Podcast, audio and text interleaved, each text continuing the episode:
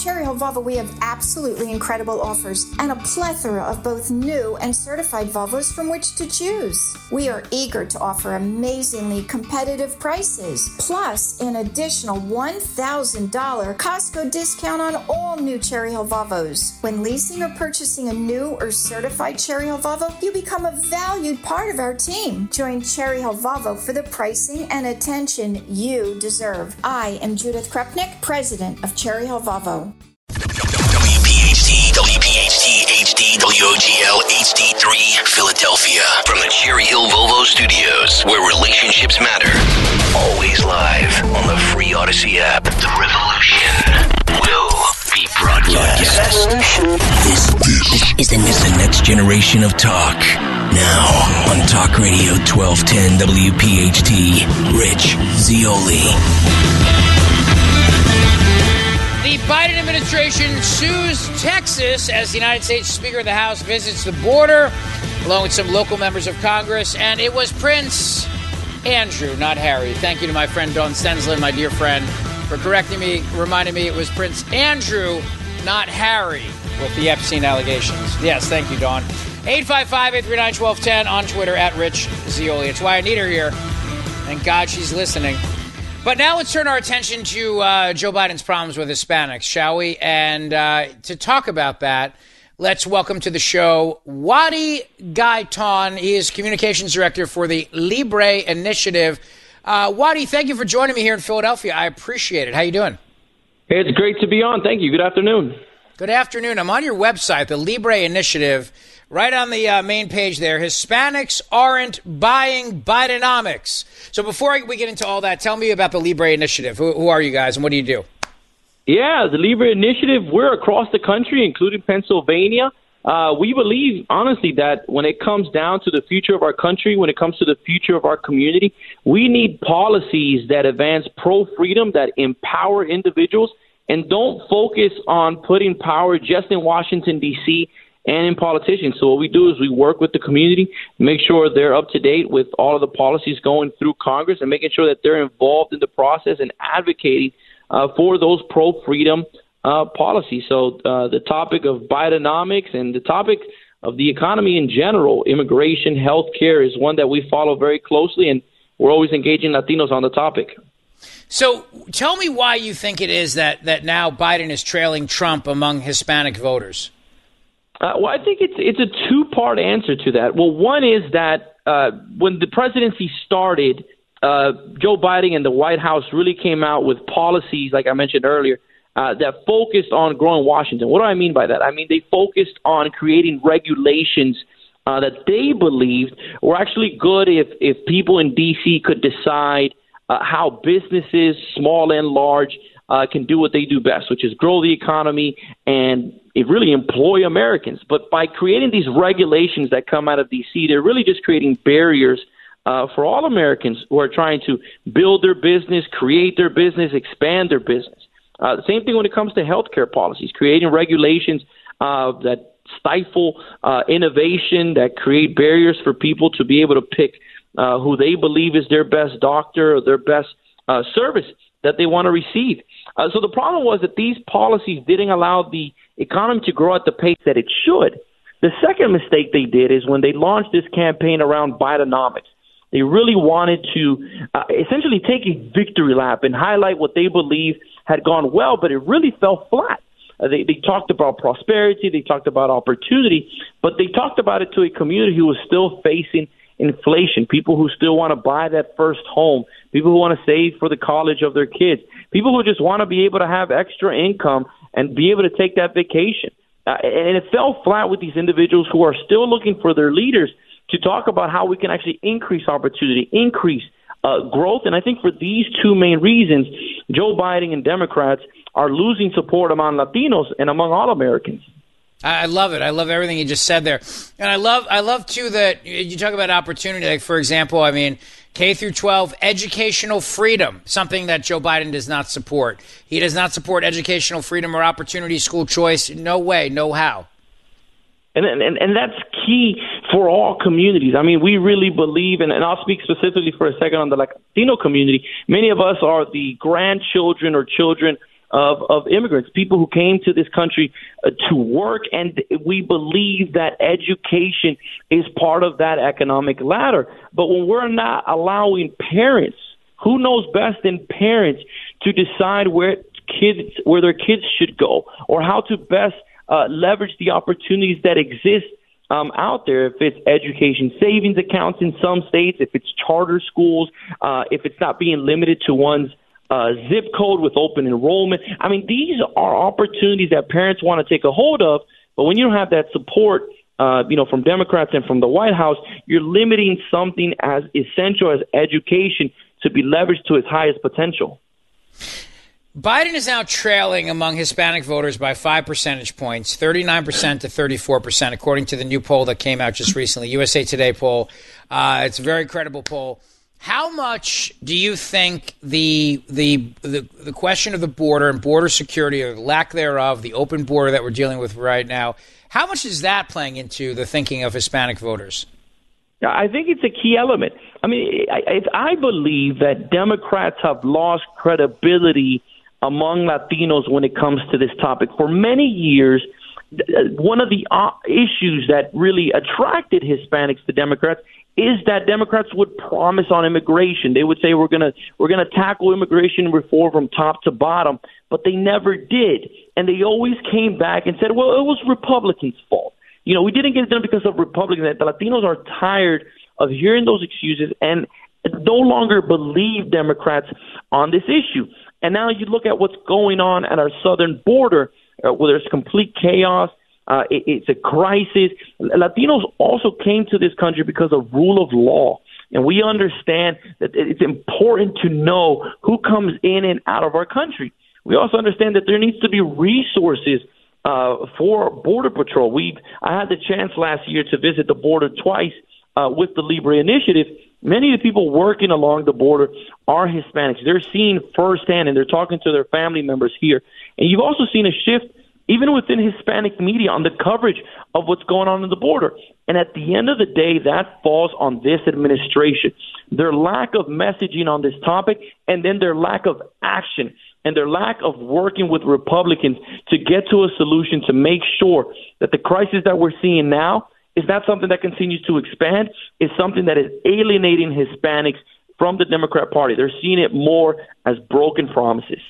I would think that if, if people came here legally, it's got to be particularly frustrating for them to watch this uh, this chaos at the southern border and think to themselves, you know, I had to do it the right way, and now all these people are just coming in, and Biden's doing nothing about that.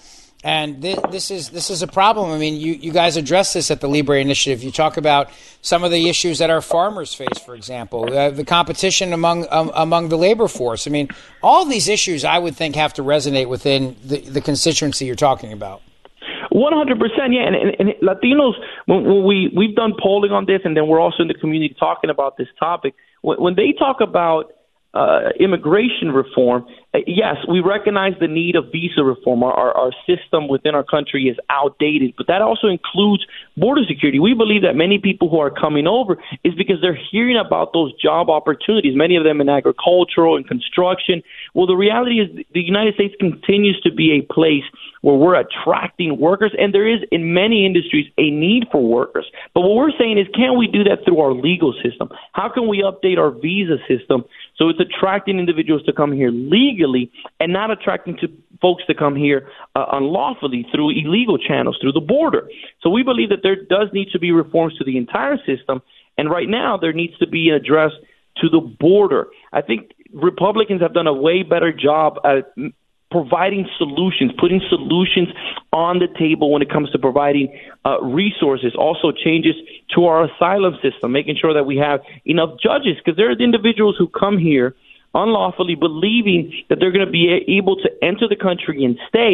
But in reality, many people who are being apprehended at the border will not be able to qualify for the asylum system, and they're going to be sent back to their country of origin. So Republicans at least are being realistic when they talk about this issue on what are the solutions needed, what are the problems. If Joe Biden even wants to have a chance of garnering some support from Latinos, he's going to have to join Republicans on the discussion and bring solutions to the table. Wadi Gaitan is my guest right now. He's communications director for the Libre Initiative, and I highly recommend you check out their website. It is the libre initiative dot com. You know, as you talk about economic opportunity and freedom, I love the fact that you guys bring up the Democrats' agenda on climate change and all the regulations that are stifling economic opportunity, and yes, stifling economic opportunity for Hispanics as well. That is something that you don't hear about. Yeah, one hundred percent. I mean, we really believe that in order to uh, – look, we were talking about the economy order, uh, earlier. In order to make sure that families feel that they can continue to thrive in this country and be able to save for that future, energy is such a key component of it. I mean, how many stories have we heard of people's energy bill? How much have we heard when we talk about uh, inflation uh, at the gas pump? We really believe that in order to get back to a better place, we need an all-of-the-above Uh, strategy when it comes to that. That doesn't mean that solar panels are bad. That doesn't mean electric cars are bad. We're, we're not against uh, sort of innovation to this space. If anything, we support it. What we're saying is we believe the administration has made the error of really picking winners and losers and, and, and coming after energy that we have currently right now against uh, things that the prior administration uh, elevated. And when it comes to uh, pipelines, when it comes to uh, empowering Uh, people to be able to drill in new locations, being able to have access to this energy. So what we're saying at the Libre Initiative is let's tackle this from all of the above. Let's look at new renewable energy. Uh, let's look at innovation in this space, but let's not do what this administration has done is pick winners and losers. And, and not only by uh, – they, they have only not done that by saying let's create uh, sort of corporate welfare for certain groups, but they've also stopped key projects across the country that this has, in our opinion, really created more of a barrier uh, for families who want access uh, to more energy. And when we talk about the Latino community in areas like Texas, some of the best, highest-paying job when it comes to Latinos is in the energy sector. So not only are you creating it, uh, again, a barrier for access to energy, but you're creating a barrier for good, high-paying jobs in communities where you have hardworking families in this space. Yeah, I, I think you, you said that very, very well. And you, you tied it into where uh, jobs are key, and, th- and that's excellent. You also, you guys do a great job on breaking down inflation and, and why this inflation problem in America is is happening. As I look at these poll numbers, and I, I think about this from the perspective of, of Hispanic voters now choosing Trump over Biden, uh, Wadi, I think about this, and, and, and, and the bottom line is it's still the economy, stupid. The inflation issue is one hundred percent this administration's fault. And you guys laid out very, very well. Washington policies. Congress spends and borrows too much money. The Federal Reserve prints more money to cover the reckless government spending and borrowing. The more money the Fed prints, the less our hard-earned dollars are worth and the more everything costs. And this is killing everybody right now. It's one hundred percent true. I mean, at the reality, every family has to sit down, and this is the old tale that all politicians tell, right? We all have to sit down, put together a budget, but the reality is that that's not what Washington does. When they put together their budget, they say, hey, if I have a pet project, we're just going to print more money. The reality is that comes back on us as taxpayers. We all know that when, you know, when we go to work and we see that paycheck every two weeks, that at the end of the day, there is reductions being done via taxes. The more this government spends, the more it prints, the more we add to debt, the more interest we pay on that debt. That's our generation, the next generation that's going to have to uh, really pay into those. And it's hurting all, it's going to hurt all communities across the country, Latinos at a very high rate. Um, at our at our younger uh, working age, eighteen to thirty-five, we, we make a, a high percentage per community of those workers. That means it's our tax dollars of Latinos and all Americans who are going to be have to be paying uh, for that debt. We need to get to a place uh, where our members of Congress feel a level of responsibility when it comes to this uh, to this topic, and and, it, and it's very uh, relevant because at the end of January, at the beginning of February, we're going to have to have the discussion around the debt limit again. If you remember, it was a discussion in December. It was really just expanded, uh, or the deadline was moved to the end of January, the beginning of February. And what we believe is not only do they need to be responsible with this debt limit, but they need to put in reforms that keep them accountable when it comes to the budget, so they're not governing from crisis to crisis or debt limit or government shutdown to government shutdown. They need to be responsible members of Congress. Let me ask you another question while I have you. And as we talk about education, you mentioned, you know, Hispanics are are, are, are people that, that law and order is very important to them. How much of what's happening in our schools with regards to the curriculum and, you know, the, the, the efforts by the left to really uh, indoctrinate our children, a lot of this stuff around, you know, sex curriculum and transgender policies and all that, how how much of that is, is affecting, you think, the Hispanic voters, leading them away from Joe Biden and Democrats and towards Trump? Bo, I think I think it has there's a two two part answer to this question. One, uh, I think Latinos view this topic, or I know Latinos view this topic, uh, one through the prism of we were a very pro family, very pro traditional, uh, very pro faith uh, community. Latin America as a whole is a very Catholic and evangelical, um, uh, just countries that make up the area. And then many Latinos, when they come here, they, it's one thing that.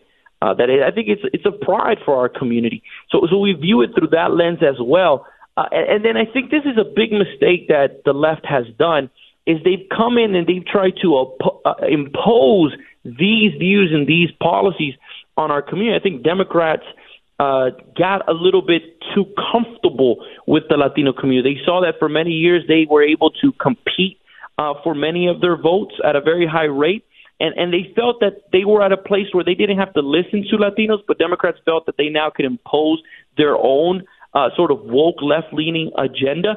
And, and they've made that mistake. And I think that's also a big reason why these numbers uh, are reflected in these polls where Biden is losing uh, this uh, support from Latinos. Latinos don't uh, – they, they, they prefer these traditional values that we've had as a community. And the moment you start imposing this woke agenda in our schools – Uh, in our neighborhoods, in our communities, you're going to lose the support uh, of Latinos. It's a big mistake uh, the Democrats have made. Yeah, well said, my friend. Well said. Well, listen, keep up the good work.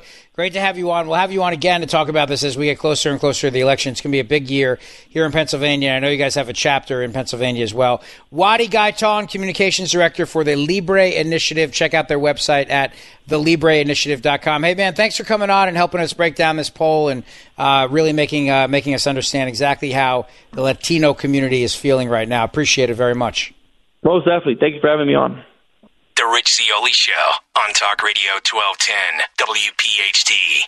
I want to tell you about my friends at Cherry Hill Volvo because I am so thrilled with the great friendship that we've had all these years.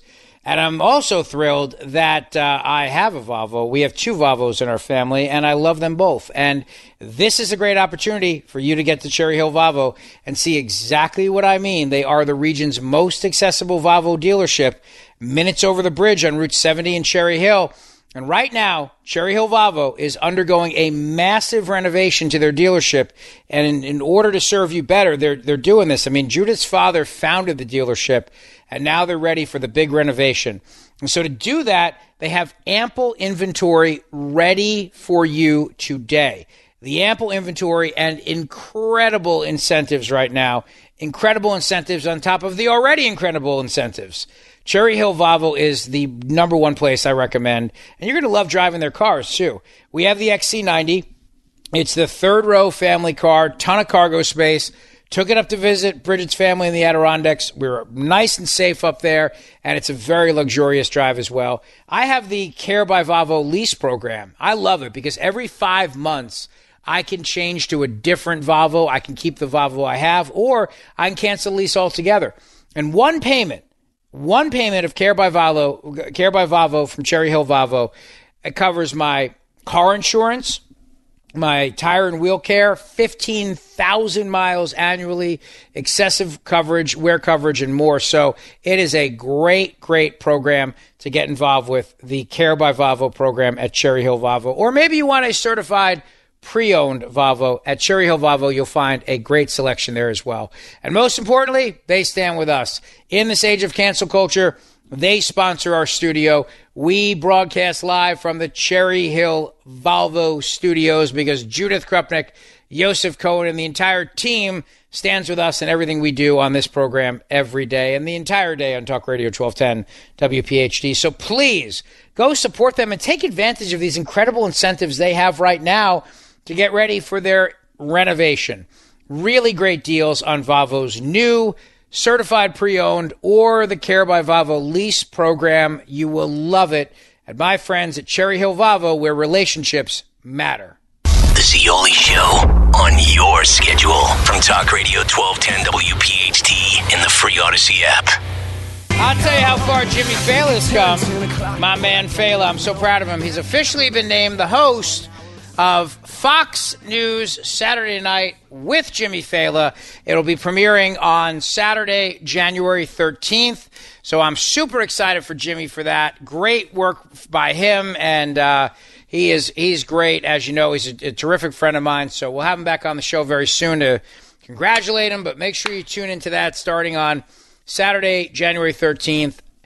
Fox News Saturday Night with Jimmy Failla. And you know what? He's such a down-to-earth guy. He's a cab driver turned comedian and cab driver turned writer for Fox News, and then ultimately a radio show host for Fox Across America, which he does every day from twelve to three.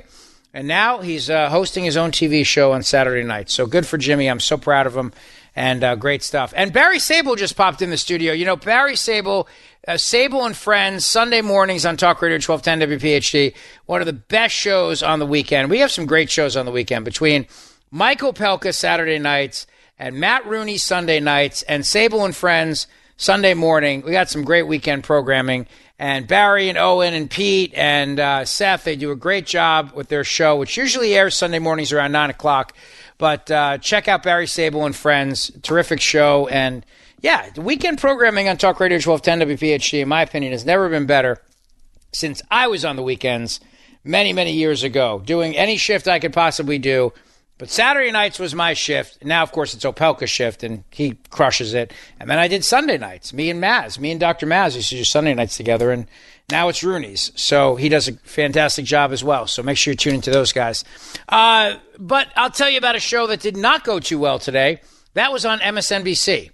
Uh, where Alicia Menendez is one of the anchors. Now, Alicia Menendez is an incredibly attractive woman, and she is the daughter of Bob Menendez, which proves that the apple doesn't always fall close to the tree, because he is one of the most hideous creatures, I think. And Alicia is quite attractive. So uh, she's lucky she didn't get uh, his genes. But she is uh, a, a huge lefty, which is why she's on M S N B C. She was filling in on M S N B C's Deadline White House. It was actually yesterday when the news broke that more charges were being leveled against Senator Bob Menendez, the corrupt senator from New Jersey, this time that he was helping the nation of Qatar. He was helping to enrich himself and his friends by selling out the United States of America to help Qatar. Now, I've told you before, two things can be true at the same time. Yes, Menendez is corrupt, but they also are going after him because he opposed Obama on the Iran deal, and Biden, too, on the Iran deal. So that's really why they're coming after him. Otherwise, Democrats don't care about corruption, but they do care if you get in their way, and that's why they're going after Menendez. But he's still guilty as hell. Don't forget that fact. So anyway, so his daughter, Alicia Menendez, was sitting in for the regular host, Nicole Wallace.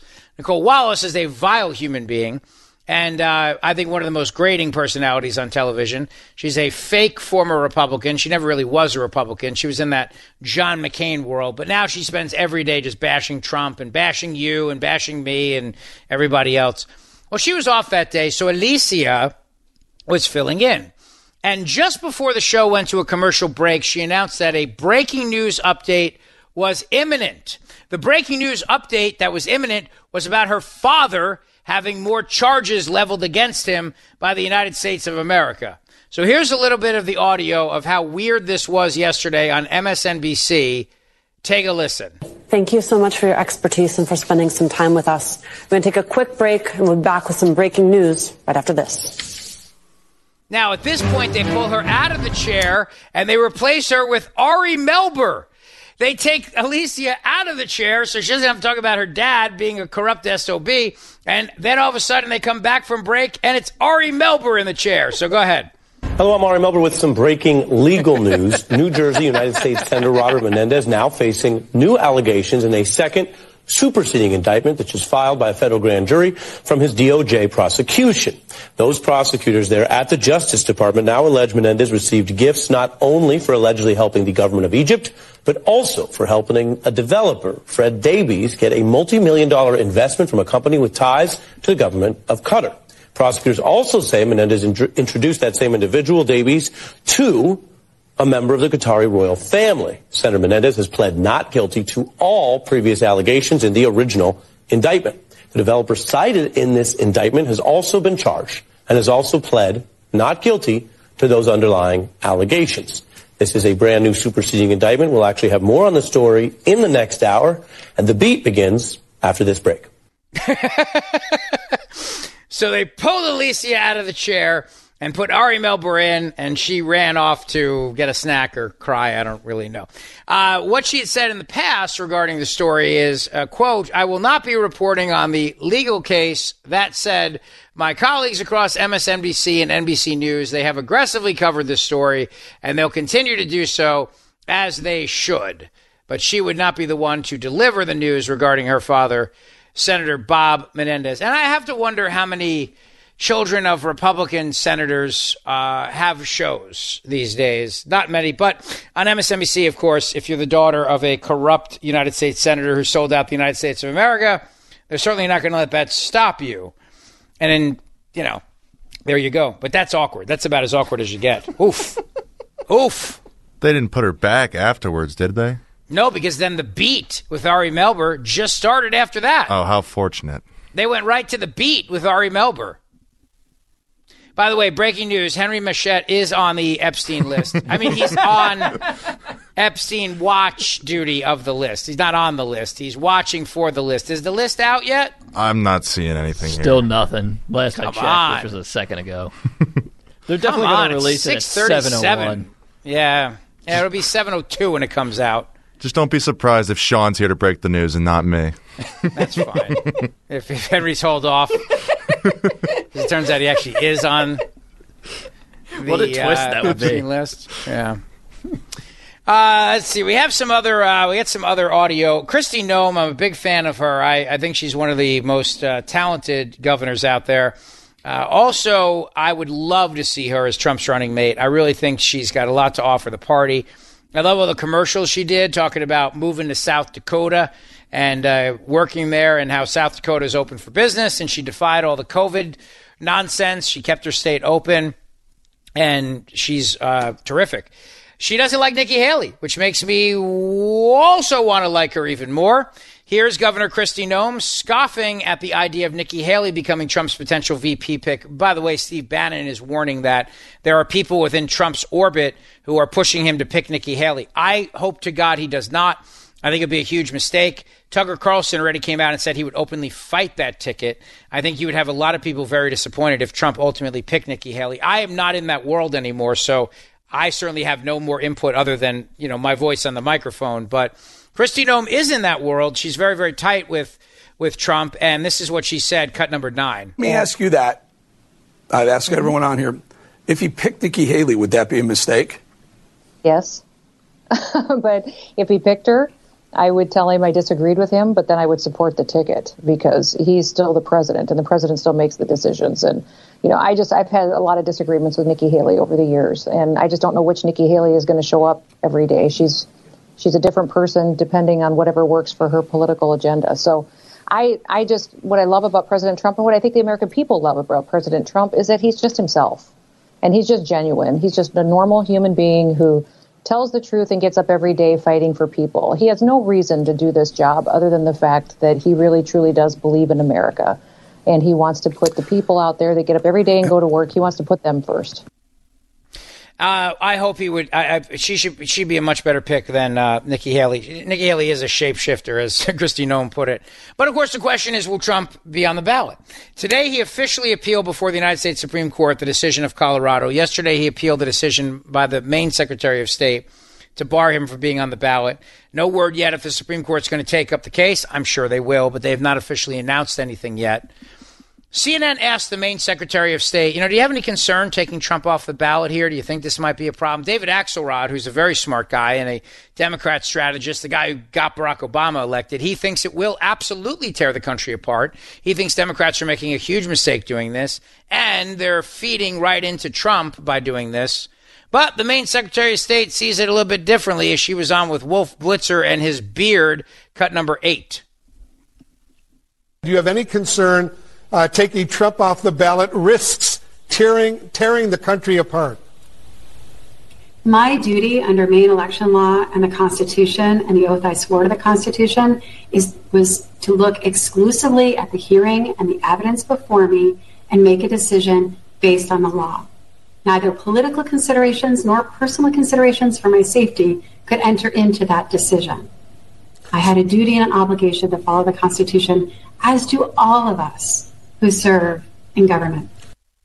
Mm.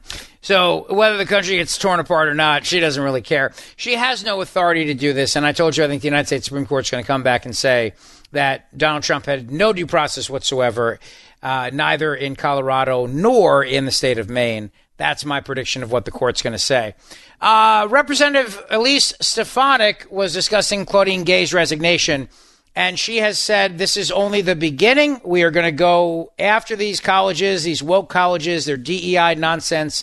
You heard what Guy Reschenthaler said about it yesterday on the show. If you missed it, it's a podcast for you. Here's what Stefanik said about Claudine Gay's resignation, and, and Elise really did.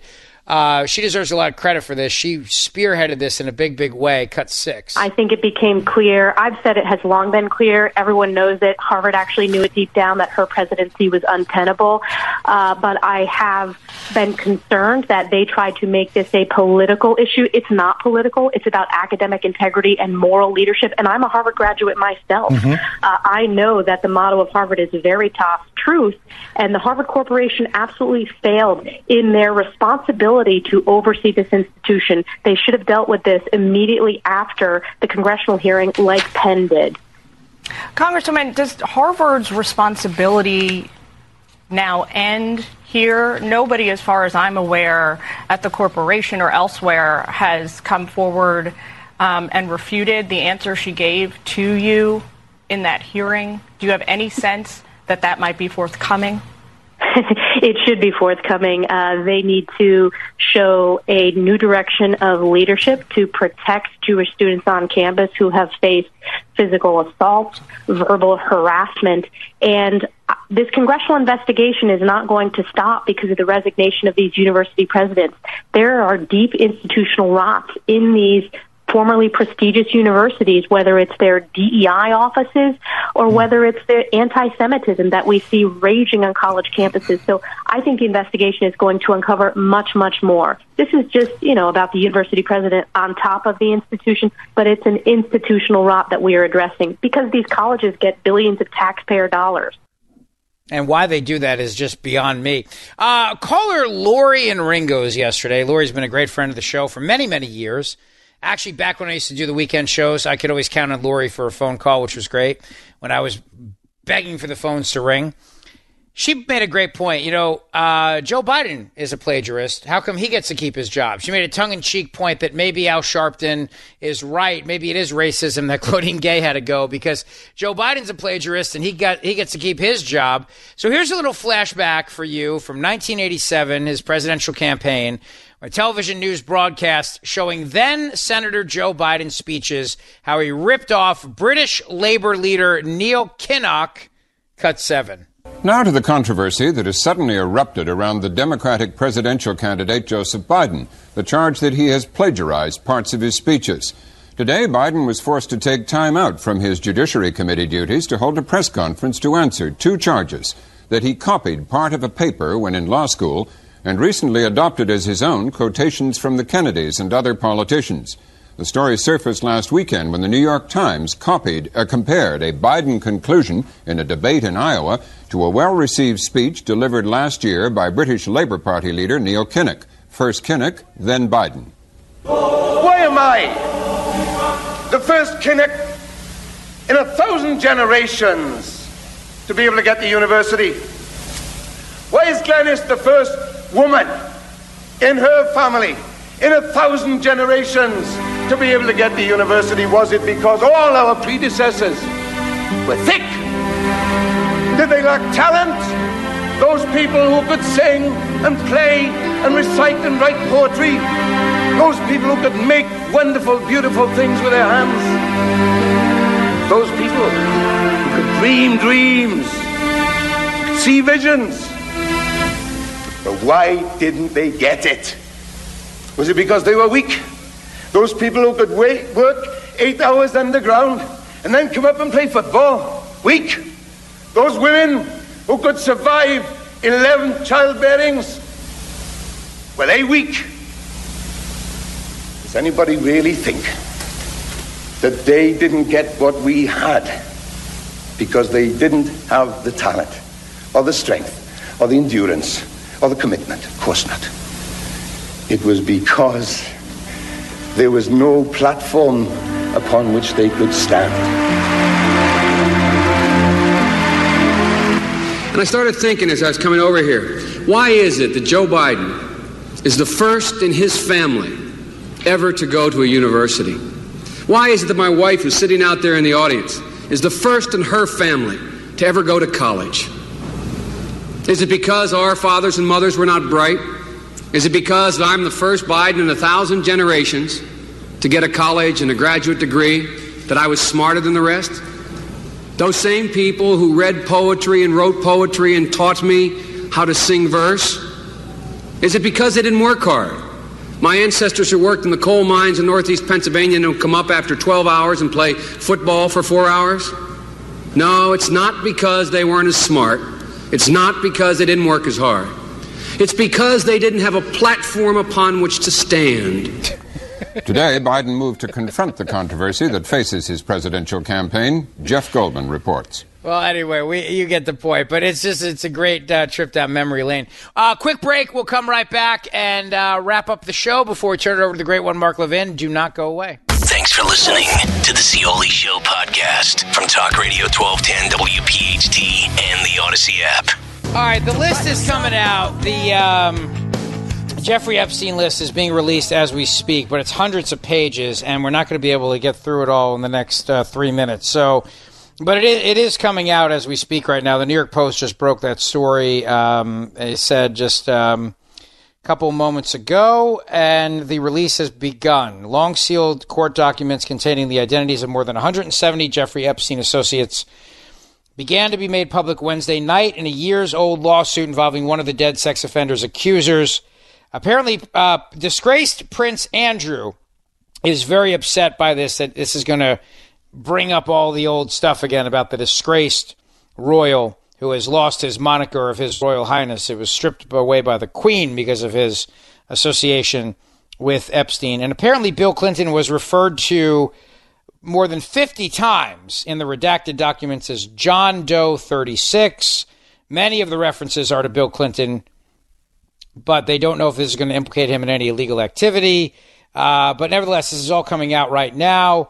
Uh, the Jeffrey Epstein files have been unsealed. We have the documents here, the most important John Does. We start with Bill Clinton, John Doe number thirty-six, whose deposition was essential to provide info on his relationship with Maxwell and Epstein. And uh, let's see here now. I, some of the other names I'm trying to. It's never easy when this stuff comes out, and these and these things on just moments it's ago. It's apparently here. nine hundred thirty-four pages. nine hundred thirty-four pages. Okay. So I imagine it's going to take a little while for people to go through it and for these names to um, actually become public, but. We've got a whole minute left, so maybe there. Yeah, maybe I, got, it'll I, got whole, I got, yeah. I got a whole, I got a whole minute and a half left too. Um, uh, come on, give me some names here. All we got so far is Clinton. Come on, we yeah, got that's more. All I've got so far is Clinton. Come on, what do we got? We got uh, Jeffrey Epstein documents unsealed, hundreds of pages from a lawsuit connected. Could be nearly two hundred names, prominent business people, politicians. Um, I, yeah, but they're not. Uh, I'm having a hard time even pulling it up. I think everyone's trying to get on this. Probably, yeah. Yeah. Um, well, I guess we'll have a big show tomorrow. I, w- I wish I, I wish I could. I wish I could have more time tonight, but we can't because we have to. The Mark Levin show starts at seven. I don't know if Mark will get into this or not, but obviously, only thirty seconds after the release of hundreds of pages of documents about Jeffrey Epstein's clients, the site crashed. There we go. Uh, yeah. Yeah. So that's probably not. It's either. It crashed because people are trying to take it down. People like Bill Clinton are trying to unplug it. Or uh, it crashed because everybody's going on there right now. I'd Chris think Tucker's latter. On the... Somebody said Chris Tucker, the actor, might be on there. Um, Bill Clinton's office released a statement claiming that the former president knows nothing about Jeffrey Epstein. All right. Well, we're out of time anyway, so we'll uh, we'll we'll all read it. Over a thousand pages have been released. Uh, have fun reading it. Thank you for listening. Enjoy the rest of your night. Keep the conversation going on Twitter at Rich Zeoli. We'll see you tomorrow. Rich Zeoli, weekday afternoons three till seven. Talk Radio twelve ten, W P H T, and on the free Odyssey app.